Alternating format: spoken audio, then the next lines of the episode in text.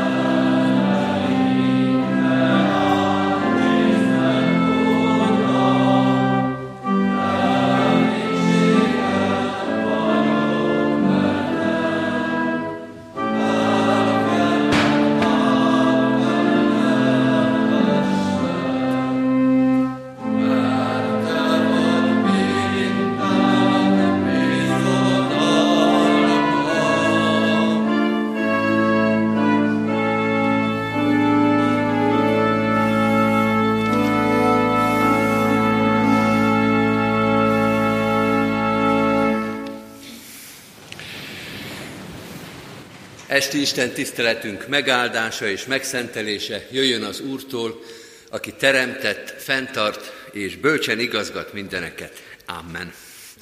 Testvéreim, most foglaljuk el a helyünket, és hallgassunk meg az ige olvasás és az ige hirdetés előtt egy bizonyság tételt. Hegedűs Imre barátunk, testvérünk áll az úrasztalánál, a Kék Kereszt csoport tagja, az ő bizonyság tételét hallgassuk szeretettel. Hegedűs Imrének hívnak, 1956-ban születtem Kecskeméten, átlagos életem volt, egészen addig, amíg a szüleim gyors egymás utánban 1991-ben meghaltak, úgyhogy egy hét telt el a két apám és anyukám halála között, ami aztán engem nagyon-nagyon megviselt. Amúgy is nem voltam egy olyan ember, aki visszautasítja az italozás nyújtotta örömöket, már úgy értem, hogy azokat, amiket egy átlagos szociális hívó is ugye elvár, hogyha alkoholt iszik, tehát hogy kellemesen és gondoktól kissé mentesebben érezze magát. De ez a családi ö, tragédia, ez teljesen ö, kiborított, mert addig egyedül gondoskodtam idős, és egyik szülőm beteg is volt róluk, tehát mostan főztem, takarítottam rájuk, meg gondjukat viseltem, amennyire tőlem telett. Akkoriban még az volt a divat, hogy a gyerekek ugye gondoskodnak időszüleikről. Na most ez, és akkor a, az alkoholhoz fordultam, hogy feszültségoldás, vagy mit tudom. Egyébként mindig van, mindenkinek van erre megfelelő hivatkozási alapja, hogy miért kezdett el inni. Én ezt szoktam mondani, mert valószínűleg ez is volt az oka, hogy el is voltam keseredve, megmondom őszintén. Hiába tanultam, főiskolán is járt, főiskolára is jártam, meg a két munkahelyem is volt egyszerre a, a tejüzembe, és hogy olyan hiába valónak éreztem az egészet, és gondoltam, hogy talán az, hogyha oldom ezt a feszültséget, ez oda, na mindegy, a lényeg az, hogy az okokat most már elmondtam, tehát ez volt az oka, hogy nagyon belemerültem az ivásba, míg nem 1993-ban önként elmentem elvonókúrára, mert akkor már e, ilyen mindennapos részeg voltam, szóval, hogy kise józanodtam, már kezdtem újra inni, és beláttam, hogy ebből nagy bajok lesznek, vagyis legalábbis ezt így nem lehet tovább folytatni, mert minden elvész, ami eddig volt. De az elvonók urán csak annyit értem el, hogy mit tudom én, két hónapig, amíg ben voltam, akkor még annyi volt, ne, nem fogyasztottam alkoholos italt. A lényeg az, hogy dolgoztam tovább, és folytattam az italozást, amikor csak lehetett, mert nagyon ö, oda voltam az alkoholért, már szenvedélyemé vált az alkohol fogyasztása. Ö, ez így ment egészen 2004-ig, amikor az egyik testvérünk, akkor még csak a barátom volt, most már testvérünk, elhívott a kék keresztbe, hogy ő is abba hagyta az italozást, amiatt, hogy oda jár, és hogy az, hogy a csoport megakadályozta abban, hogy hát nem fizikailag, hanem természetesen, hanem hogy újra igyon, és ezért rábeszélt engem is, hogy járjak, hogy menjek oda, és akkor 2004-től folyamatosan járok a Kék Keresztbe, minden alkalommal részt veszek rajta, amikor egészségi állapotom engedi.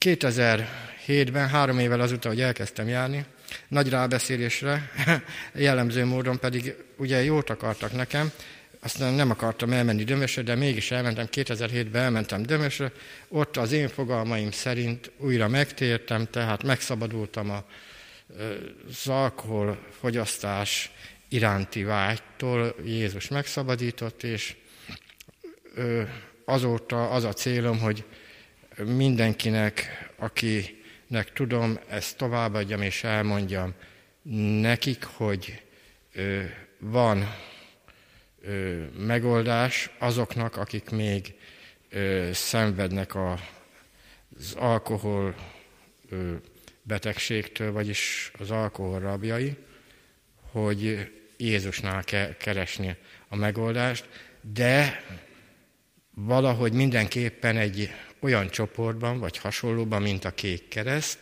mert ez az egyedüli megoldás, olyat, olyannal még nem találkoztam, aki valóban, meg nem is hallottam róla igazából, hogy aki valóban alkoholista volt, és egymaga sikerült volna abba hagyni az italozást. Olyan természetesen van, mint a dohányosoknak, a kocadohányos, hogy, hogy csak alkalomattán, és akkor meg mit tudom én, és akkor abba hagyta, ez természetes, ez könnyű megcsinálni, ezt én is megcsináltam volna, de itt nem erről van szó, hanem betegségről, amit csak az orvosok és elsősorban Jézus segítségével sikerült, akinek sikerült legyőzni, már pedig a csoportunkban sokan vannak, akiknek sikerült. Mit akartam még mondani? Szóval, hogy engem súlyos, súlyos beteg vagyok most is, kétszer volt ilyen sztrókom, majdnem meghaltam, de úgy látszik, Isten még nem akarta, hogy ö, így legyen, ezért, és sok segítséget kapok a kékkeresztes testvéreimtől, ö, és a gyülekezettől is. Ki szeretném emelni a diakónusok nyújtotta segítséget, nélkülök már nem tudom, hol lennénk. Úgyhogy elsősorban köszönöm a segítséget a Istennek és a többieknek, akik segítettek, hogy megmaradja. Köszönöm szépen, ennyit akartam.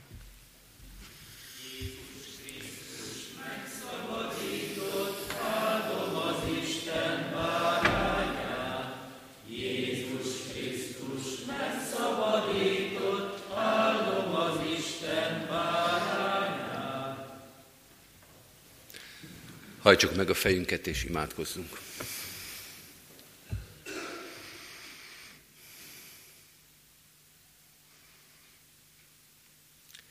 Urunk, a szabadításodért adunk most hálát.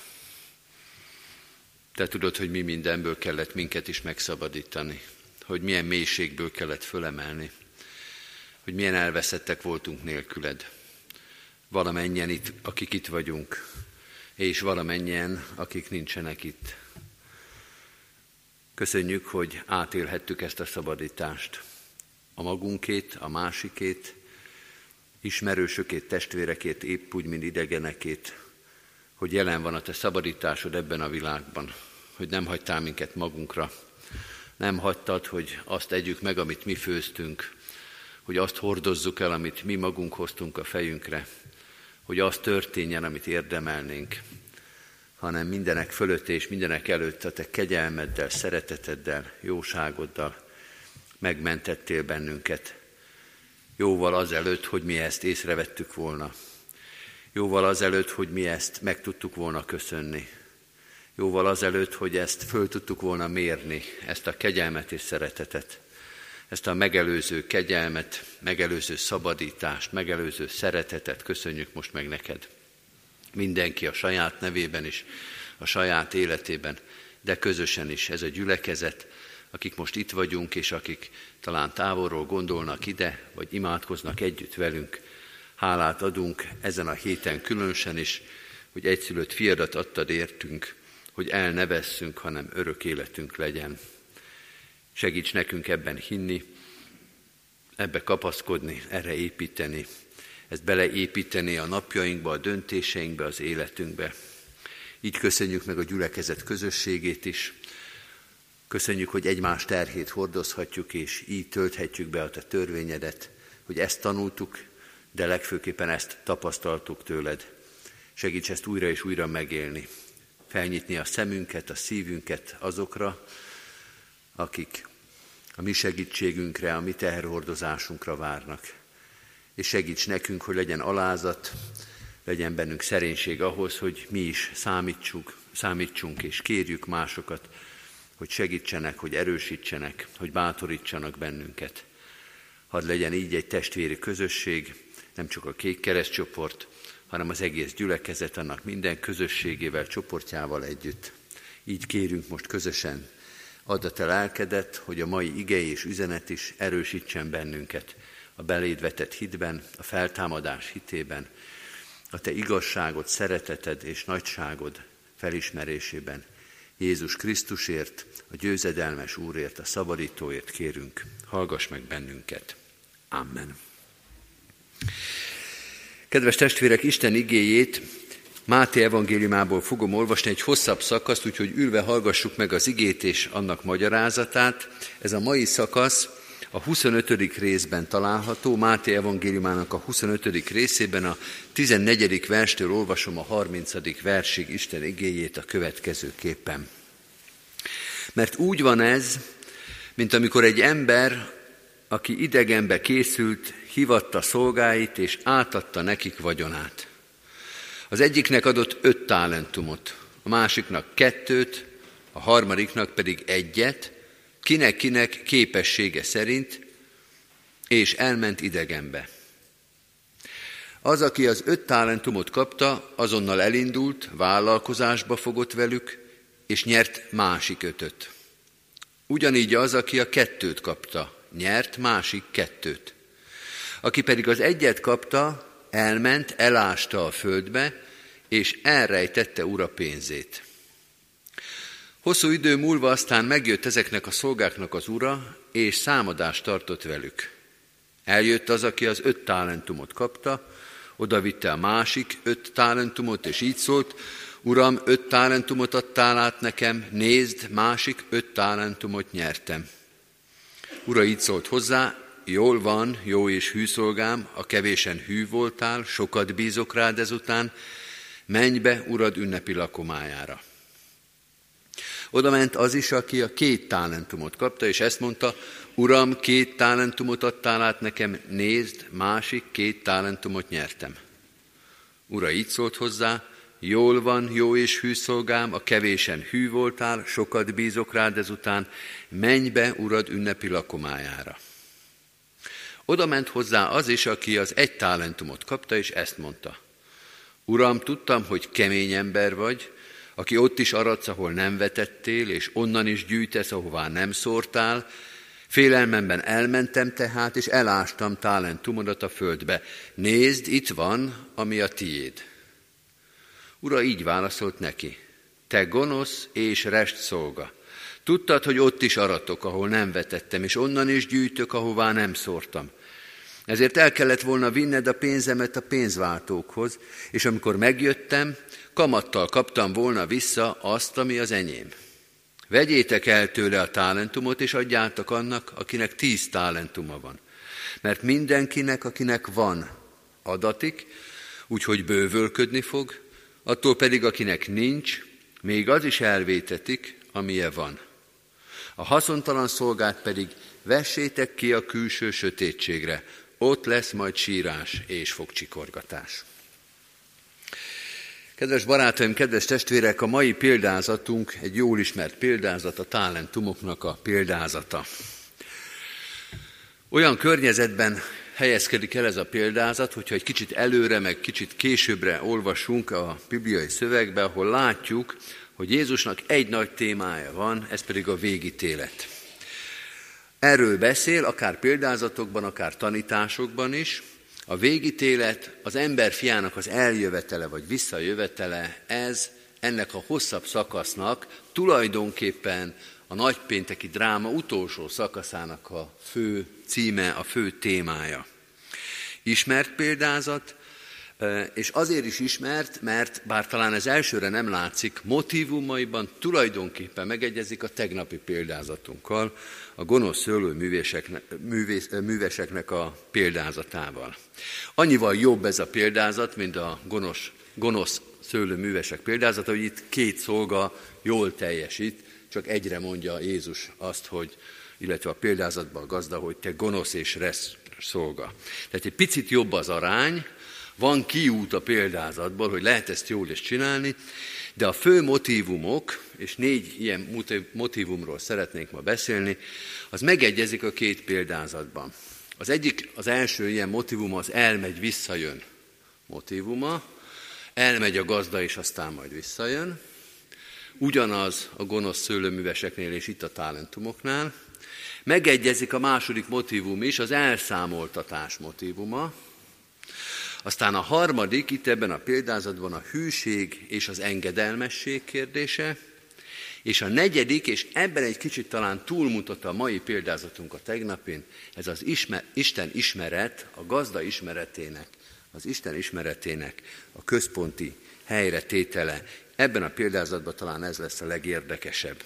Vegyük sorra most ennek a példázatnak a motivumait, ezt a négyet, és lássuk, hogy ezen keresztül nagy héten, nagy péntek előtt egy-két nappal mit mond és mit tanít Jézus. Az első motivum, vagy motivum pár tehát az, hogy van egy gazda, aki elmegy, de vissza fog jönni. A 14. és a 19. versben ezt olvastuk, mert úgy van ez, mint amikor egy ember, aki idegenbe készült, hivatta szolgáit és átadta nekik a vagyonát. A 19. versben pedig így olvassuk, hosszú idő múlva azután megjött ezeknek a szolgáknak az ura.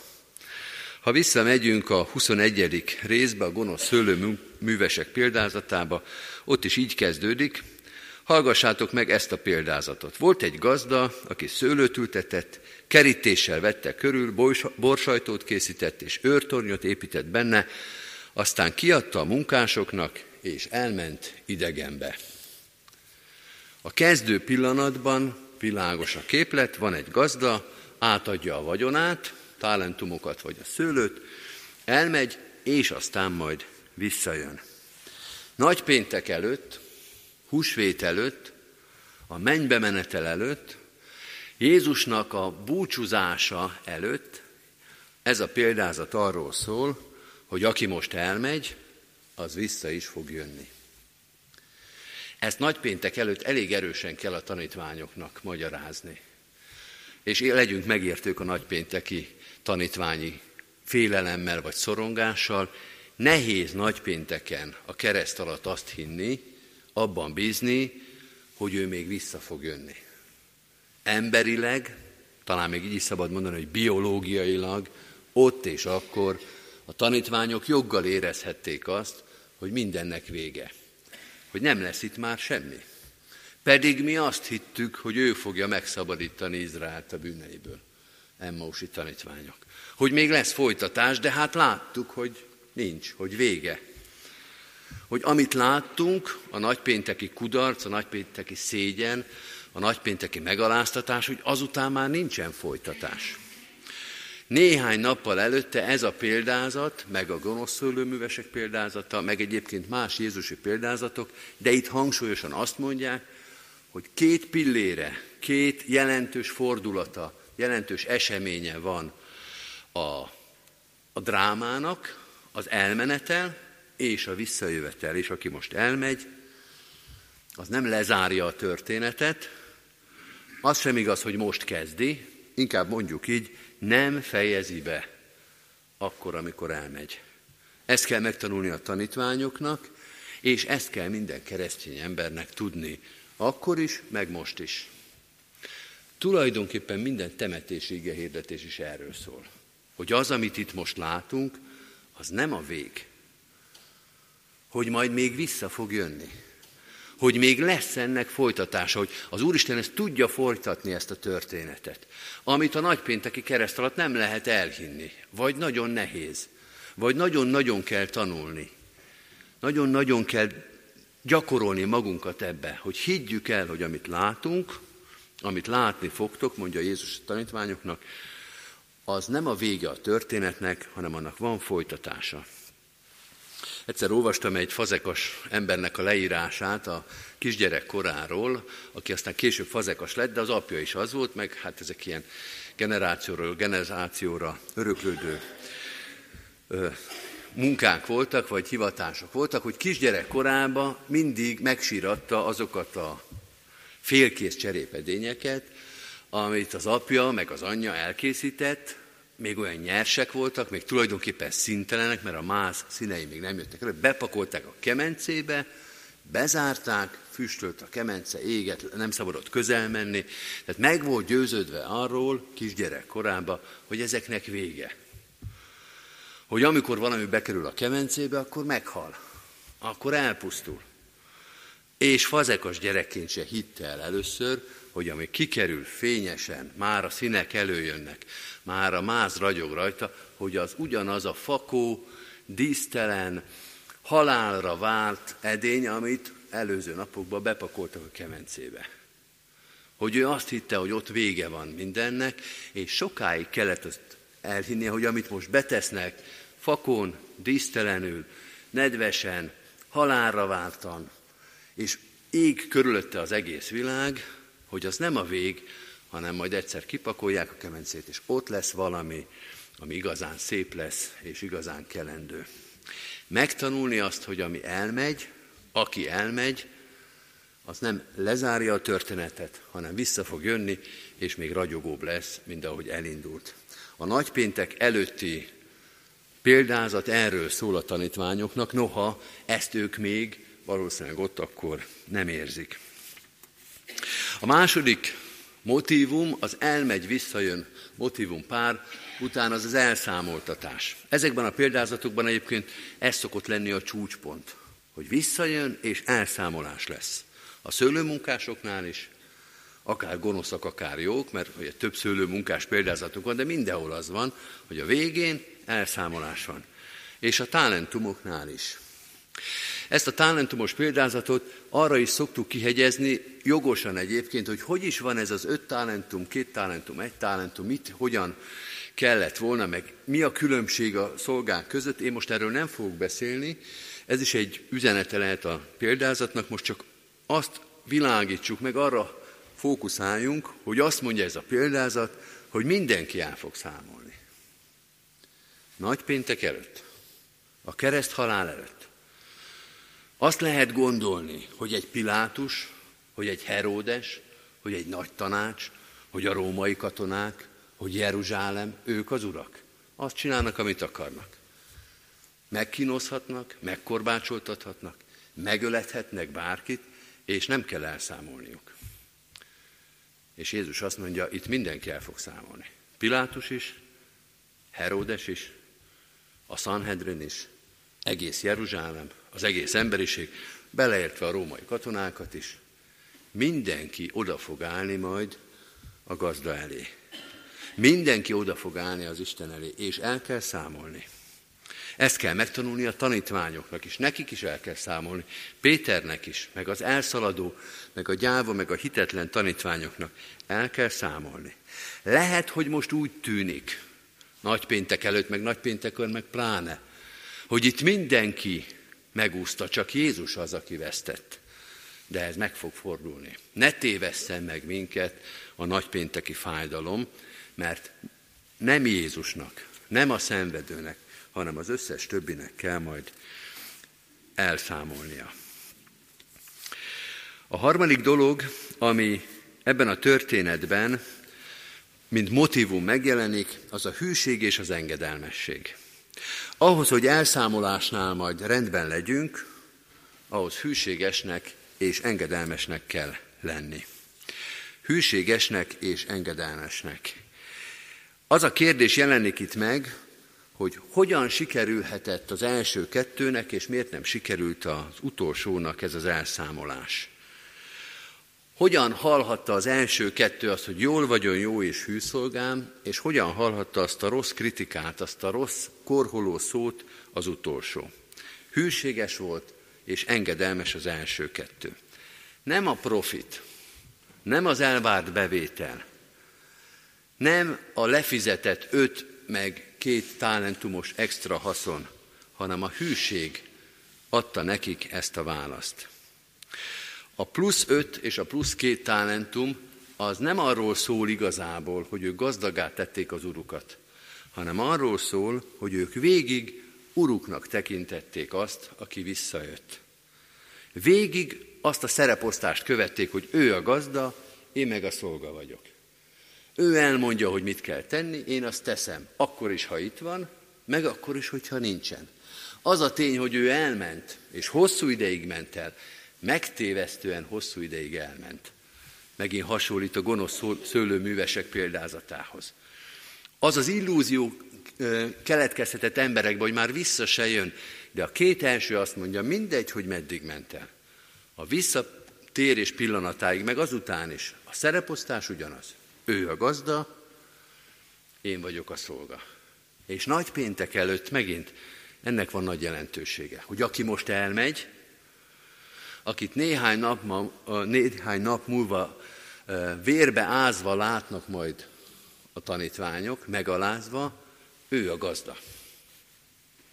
Ez nagypénteken nem nagyon látszik, de higgyétek el, hogy aki visszajön, ő lesz a gazda. És a szereposztás nem változik. Mester, tanítvány, gazda, szolga. És ehhez kell hűségesnek lenni. Ha ehhez az ember hűséges, akkor még az Isten jóságából még az is kitelik, hogy még eredményes is lesz. De én azt gondolom, ez most egy kicsit spekuláció lesz, ne hivatkozzatok rá, nincs benne a Szentírásba, de azt gondolom, hogy ha az öt meg a két talentumos megpróbálja, megforgatja a pénzt, próbálkozik ezzel, azzal, amazzal, hűségesen az ő szerepéhez, de nem sikerül, elviszi az infláció, vagy valami gazdasági válság, akkor is ezt a választ kapták volna. Nem az öt meg a két talentumért, a pluszért, hanem a hűségért. Nem az a baj, hogy az az egy talentum nem jött be a harmadiknál, hanem hogy nem is próbálta. Majd mindjárt kitérünk rá, a hűség és az engedelmesség, hogy én a szolgád vagyok, és ekként viselkedem. Csak megjegyzem, hogy ugyanerre a motivumra utal Pál is a korintusiaknak, amikor azt mondja, hogy úgy tekintsen minket mindenki, mint Istennek a sáfárait. És a sáfároktól elsősorban a hűség követeltetik meg. Nem az eredmény, nem a statisztikai növekedés. A növekedést az Úristen adja, hanem hogy hűséges legyen a sáfár. És néha az Úristen jó kedvében még azt is megadja, hogy a sáfár büszkélkedhet, örülhet annak, hogy plusz ötöt, plusz kettőt, plusz egyet, plusz felet hozzá tudok tenni, mert megáldotta az Isten a munkámat. De nem a mennyiség, hanem a hűség az, amit dominál. És akkor nézzük ezt a negyedik motivumot, az Isten ismeretet, ezt a szerencsétlen harmadik szolgát, aki ilyen csúful és ilyen rútul járt ebben a történetben. Miért tudta az első kettő az urától meghallani? Miért hallhatta meg a dicséretet, és mitől nem sikerült a harmadiknak? A 24. és 26. verset olvasom ismét a felolvasott textusból. Oda ment hozzá az is, aki az egy talentumot kapta, és ezt mondta, Uram, tudtam, hogy kemény ember vagy, aki ott is aradsz, ahol nem vetettél, és onnan is gyűjtesz, ahová nem szórtál. Félelmemben elmentem tehát, és elástam talentumodat a földbe, nézd, itt van, ami a tiéd. Ura így válaszolt neki, te gonosz és szolga. Tudtad, hogy ott is aratok, ahol nem vetettem, és onnan is gyűjtök, ahová nem szórtam. Első halásra azt gondoljuk, hogy ugyanazt mondja a szolga, meg az ura. Ez egy szép kép egyébként. Ott is aradsz, ahol nem vetettél. Ezt mondja a szolga, tudtam rólad, hogy ilyen vagy. A gazda azt mondja, tudtad rólam, hogy ilyen vagy. Mintha ugyanazt mondanák, de nem. A szolga azt mondja, tudtam, hogy kemény ember vagy. És félelmemben elmentem. És ezt nem igazolja vissza a gazda. Nem mondja azt, hogy igazad van, én kemény ember vagyok. Csak azt mondja, hogy abban igazad van, hogy én ott is aratok, ahol nem vetettem. De abban nincs igazad, hogy én kemény vagyok. Miért gondolod, hogy én kemény vagyok? Miért gondolod, hogy tőlem félni kell? Nem ismertél te engem végletesen félre? Nem az a probléma, hogy te egy más gazdát ismertél, mint a másik kettő. A másik kettő belemert vágni a vállalkozásba a gazda pénzével. Nem féltek annyira a gazdától, hogy azt mondják, hogy hú, ebből baj lesz, hú, ezt inkább ne. Pedig nyilván volt kockázat benne, nincs üzlet kockázat nélkül. Megtörténhetett volna, hogy befektetik az öt talentumot, és még az is elveszik. Vagy hát nem jön hozzá többi öt. De nem féltek. Azt gondolták, hogy megengedhetik. Ez a gazdának a parancsa, és ezzel a gazdával ezt meg lehet tenni. De te rosszul ismertél engem. Te félreismertél engem. Te féltél tőlem, vagy legalábbis erre hivatkozol. A nagy különbség az első két szolga, meg az utolsó, a harmadik között ez, hogy az első kettő jobban ismerte az urát. Reálisabb volt a képe az uráról, mondjuk ki most már az Úristenről, mint ennek a harmadiknak. Ha túlféli az ember az Úristent, akkor megbénul. Akkor nem mer. Akkor azt gondolja, hogy az Úristen úgyis majd ránk fog pirítani, úgyis majd rossz lesz. És elúszik a lehetőség. Nagy péntek előtt Jézus azt kérdezi a tanítványoktól, hogy ismertek ti engem? Hogyan fogtok tudni megvárni engem? Mert nagyon sokáig kell majd rám várni. Nagy hiba lenne, ha valami rossz, ha valami hamis kép élne bennetek, abban az időszakban, amikor nem vagyok így mellettetek, mint ahogy most. Most kéne engem jól megismerni, hogy ki tudjatok tartani. Hogy elevenen éljen bennetek az én ismeretem. Mert a tévedés, a tévtanítás, a félreismerés az elején nem is nagyon látszik, de szépen lassan a hosszú idő alatt széttart. És valaki egészen mást vártok majd vissza, mint aki visszajön. Az igaz Isten ismeret, az igaz Krisztus ismeret, azt mondja Jézus ezzel a példázattal, az nagyon fontos lenne abban a szakaszban, ami most kezdődik, aminek a végén fogok majd visszajönni. Kedves testvérek, nagypéntek és húsvét előtt, vagyis a nagy héten a legjobb időszakot kapjuk el, hogy igaz Isten ismeretünk legyen. Ha valamilyen szakaszban, valamilyen történetben meg lehet ismerni, hogy ki az, aki majd vissza fog jönni, aki előtt majd elszámolunk, az most van. Ez az a szakasz, a virágvasárnaptól a húsvéti feltámadásig. Most lehet megismerni az Istent. Ez az az Isten, aki majd vissza fog jönni akitől nem kell majd félni. Aki nem kell azt mondani, hogy tudtuk, hogy te nagyon kemény vagy, hogy te olyan kegyetlen vagy, hogy olyan, olyan aprólékosan végignézed a hibáinkat, hogy miért lehet minket meg, most lehet megtanulni, hogy nem ez az az Isten, aki meglátogatott minket, és aki majd vissza fog jönni az ítéletre. Most lehet bátorságot meríteni ebből az Isten képből azt mondani, hogy ehhez az Istenhez tudnék én hűséges lenni. Akármikor is jön vissza. Ahhoz az Istenhez, aki az egyszülött fiát adta értem, hogy el ne veszek, hanem örök életem legyen. Ehhez az Istenhez, hát azt nem mondom, hogy könnyű, de könnyebb hűségesnek lenni, mint egy kegyetlen, hibát kereső, megszégyenítő, kemény Istenhez, aki csak azt keresi, hogy hogyan ítélhessen el. Jézusnak ez a példázata, mint ahogy utaltam is rá, más irányba is magyarázható, hogy más hangsúlyokkal is fölszerelhető. De itt a nagypéntek előtt, a nagy, nagy heti fényben, vagy nagy heti megközelítésben ezt lehet leginkább kidomborítani belőle, hogy egy igaz Isten ismeretet tanít meg azoknak, akiknek be kell rendezkedni arra, hogy hosszú-hosszú ideig abból a Krisztus ismeretből fognak élni, arra kell támaszkodniuk, arra kell építeniük az életüket, amit most ezen a nagy héten megtanulnak. Legyen számunkra is ez a nagy hét, a Krisztus ismeretnek, az Isten ismeretnek egy olyan mély forrása, amely kitart addig, amíg egyszer megállunk majd előtte. Amen. Hajtsuk meg a fejünket és imádkozzunk.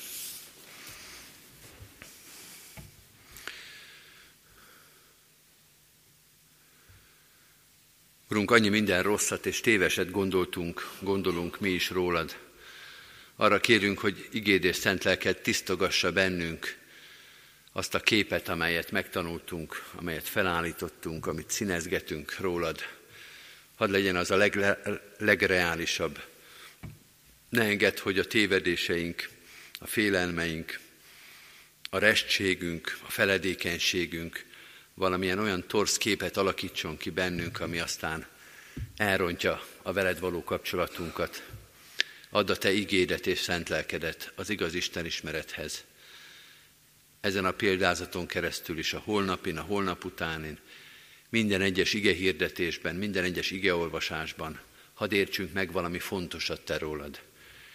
Így erősítsd bennünk a hitet, hogy a saját téveszméink, tévedéseink, rossz ötleteink ne válasszanak el tőled, Hadd legyen bennünk elég alázat mindezeket letenni.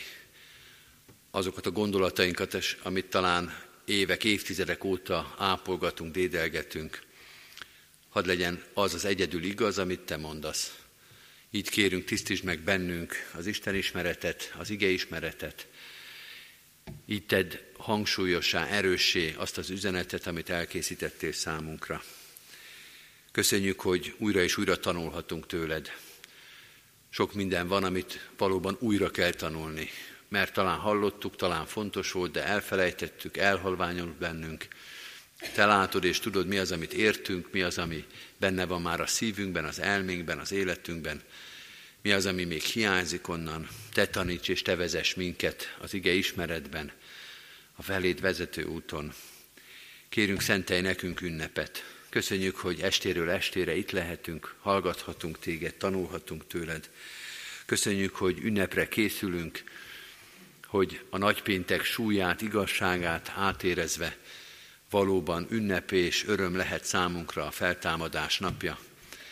Áld meg ezt az ünnepi időszakot, a készülődést, az úrvacsorai közösségeket, az imádságokat, az igére való odafigyelést. Köszönjük ezt a kiváltságot, veled készülni együtt az ünnepre. Áld meg a gyülekezetünket, minden lehetőségünket, amit Te adtál, minden megnyitott ajtót, minden kinyíló szolgálatot. Neked köszönünk meg, és neked akarunk ezekkel elszámolni.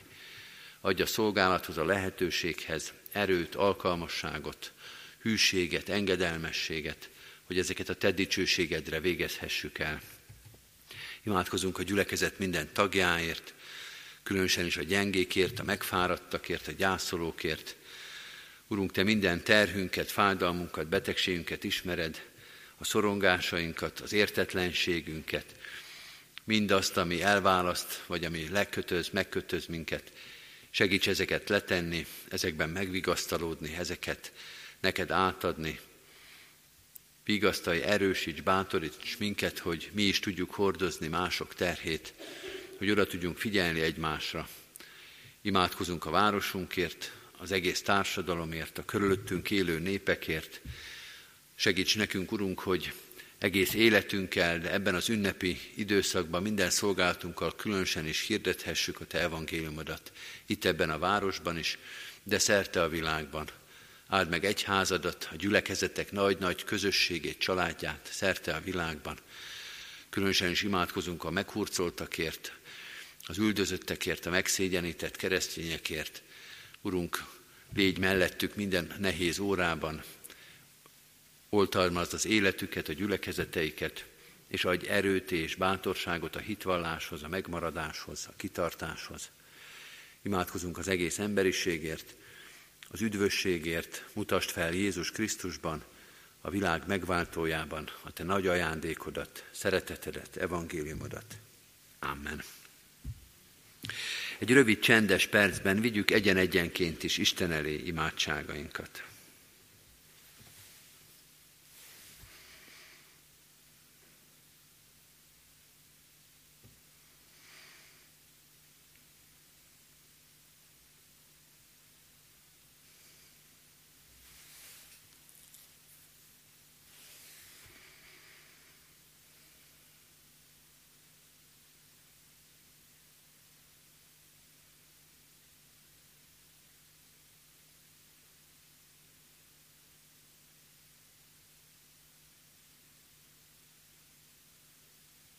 Amen. Az Úrtól tanult imádságot fennállva és együtt mondjuk el. Mi atyánk, aki a mennyekben vagy, szenteltessék meg a te neved. Jöjjön el a te országod. Legyen meg a te akaratod, amint a mennyben, úgy a földön is. Mindennapi kenyerünket add meg nékünk ma, és bocsásd meg védkeinket, miképpen mi is megbocsátunk az ellenünk védkezőknek. És ne vigy minket kísértésbe, de szabadíts meg a gonosztól, mert tiéd az ország, a hatalom és a dicsőség mindörökké. Amen. Hirdetem az adakozást, hálával áldozatok az Úrnak, és teljesítsétek a felségesnek tett fogadásitokat. Mindezek után az Isten békessége, mely minden értelmet felülhalad, őrizze meg szíveteket és gondolataitokat a Krisztus Jézusban. Amen. Foglaljuk el a helyünket, és hallgassuk meg a hirdetéseket. Ezen az Isten tiszteleten a cserkész csapat vállalta, hogy a hirdetéseket elmondja. Őket kérem meg most a hirdetések felolvasására, és utána a cserkészek is, és a kék kereszt is egy-egy meghívást ad át a gyülekezetnek. Hallgassuk őket szeretettel.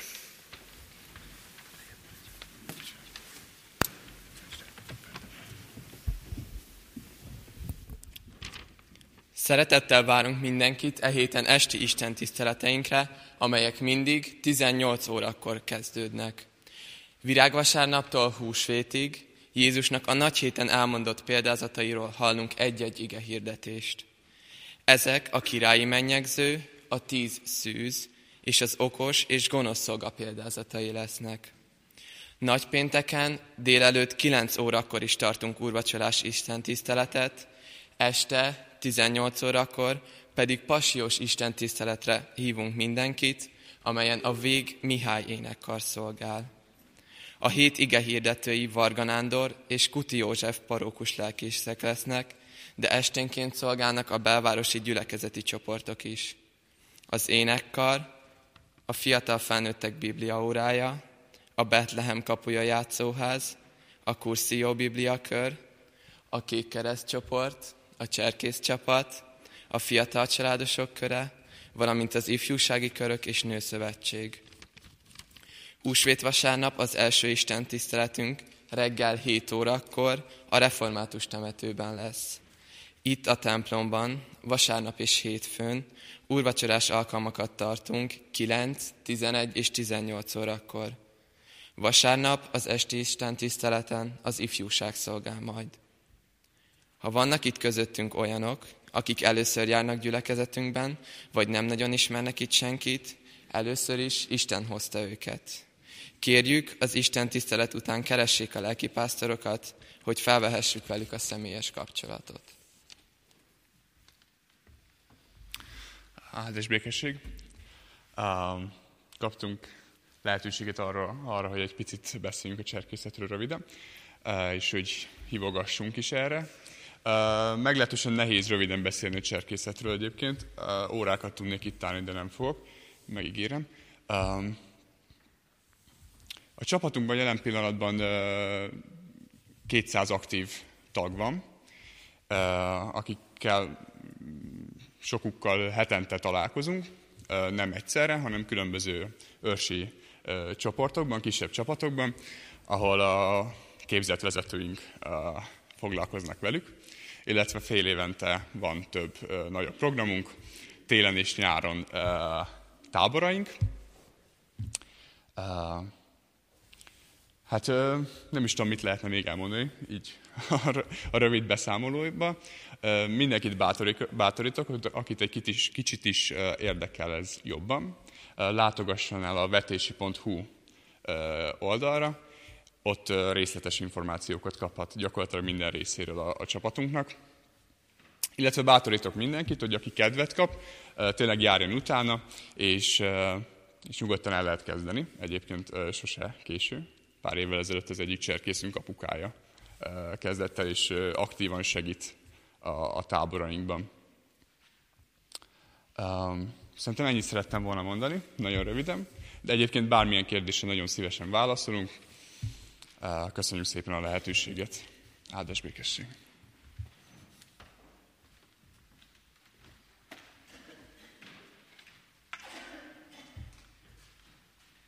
Áldás békességet! Hodánis Tamás református lelkipásztor vagyok, a Kecskeméti Kékkereszt csoportról szeretnék néhány szót szólni, és nagyon örülök, hogy pont a cserkészek után kaptam lehetőséget, és hogy együtt szolgálunk ezen az estén a cserkész csapatot is nagyon nagy szeretettel, jó szívvel ajánlom. Abból a szempontból is, mert maga a közösség a fiatalok számára egy nagyon értékes, programokat összefogó kis egység, és úgy tartjuk számon, hogy aki értékes közösségben van és folyamatosan jó irányba tereli a figyelmét, az erőforrásait jól használja fel, védettebbé válik, mondjuk a szenvedélybetegségek szempontjából. Én is tagja vagyok a Cserkész csapatnak, és a Kékereszt csoportnak is mondhatnám azt, hogy extra védelmet kapok a szenvedélybetegségekkel szemben, de ö, most ö, visszatérve egy kicsit a komolyabb ö, mederbe, hallottuk a bizonyságtételben Hegedűs Imre barátunktól, hogy oka számtalan lehet az embernek arra, hogy azt mondja, most a pohár után, a pohár fenekére nézek, a pohár után nyúlok. Oka sokféle lehet az embernek arra, hogy neki keseredjen, és akár bánatában, akár extra jókedvében gyakrabban emelje fel a poharat a kelleténél, és mértéktelenül végül akár a szenvedélybetegségben találja magát. Most nem fogok erről hosszabban beszélni, ez egy szintén egy külön terület, ami ami ha nagyon röviden akarjuk összefoglalni, talán így mondható, hogy bárki, aki azt gondolja, hogy védett, aki azt gondolja, hogy veszélytelen dolgot művel, amikor sokat iszik, vagy éppen hozzányúl a drogokhoz, ott találhatja magát a mélységben, a krízisben, egy szenvedélybetegségben. És amikor már betegségé válik, az alkohol, akkor már csak segítséggel tud megállni. És attól kezdve már nem válhat szociális ivóvá, már nem elég azt mondani, hogy majd csak ünnepnapokon kocintok, vagy csak nagy ritkán. Ezért a szenvedélybetegek tudják is, hogy az abstinens, vagyis a józan élet marad számokra az egyetlen jó és reális választás. Hegedűs Imre barátunk elmondta a csoport kapcsán az élményeit, azt, hogy milyen megtartó közösségbe kerülhetett, és nagyon jó, hogyha így lehet jelen a gyülekezet életében a Kecskeméti Kékkereszt csoport. Én akár azt is mondhatom, hogy egy nagyon széles spektrumban, egy nagyon széles ölelésben van jelen a gyülekezet missziói között a Kékkereszt már 20 éve, sok presbiter testvérünk van a csoportban, nagyon sok aktív egyháztag, gyülekezeti tag, és sokan, akik új tagként jönnek, jelennek meg a csoportban, és keresnek megtartó erőt, erőforrásokat. Van, aki segíteni jön, van, aki segítségért jön, és aztán segítővé is válik. Én inkább azt mondanám, hogy azokat hívjuk meg a csoportba, akiknek van valami érintettsége, akár hozzátartozóként, akár alanyi jogon, és tudja, hogy jó lenne egy segítséget kérni és keresni. A meghívás így szól, minden szerda 6 órakor találkozunk, és tudjunk róla, hogy van szabadulás, van lehetőség kilépni ebből a forgatakból, a szenvedélybetegség nyomorából, és tudjunk róla, ahogy elénekeltük hitvallásunkat is, hogy a szabadító Jézus Krisztus. Jézus Krisztus megszabadított, áldom az Isten bárányát. Ezért lehetünk itt, így lehetünk itt, és erre a józan, tiszta, mértéktartó életre biztatunk mindenkit, és hívunk meg. Áldás békességet!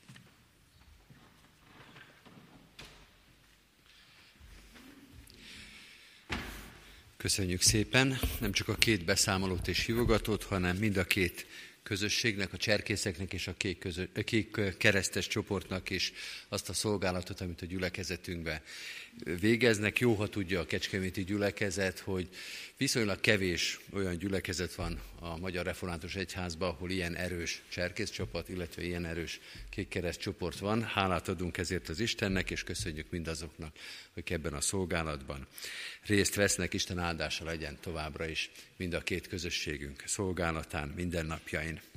A 367. dicséretünket keressük meg, ez lesz a záróénekünk, mind a négy verszakát énekeljük el, emeljük Jézushoz szemünk. thank you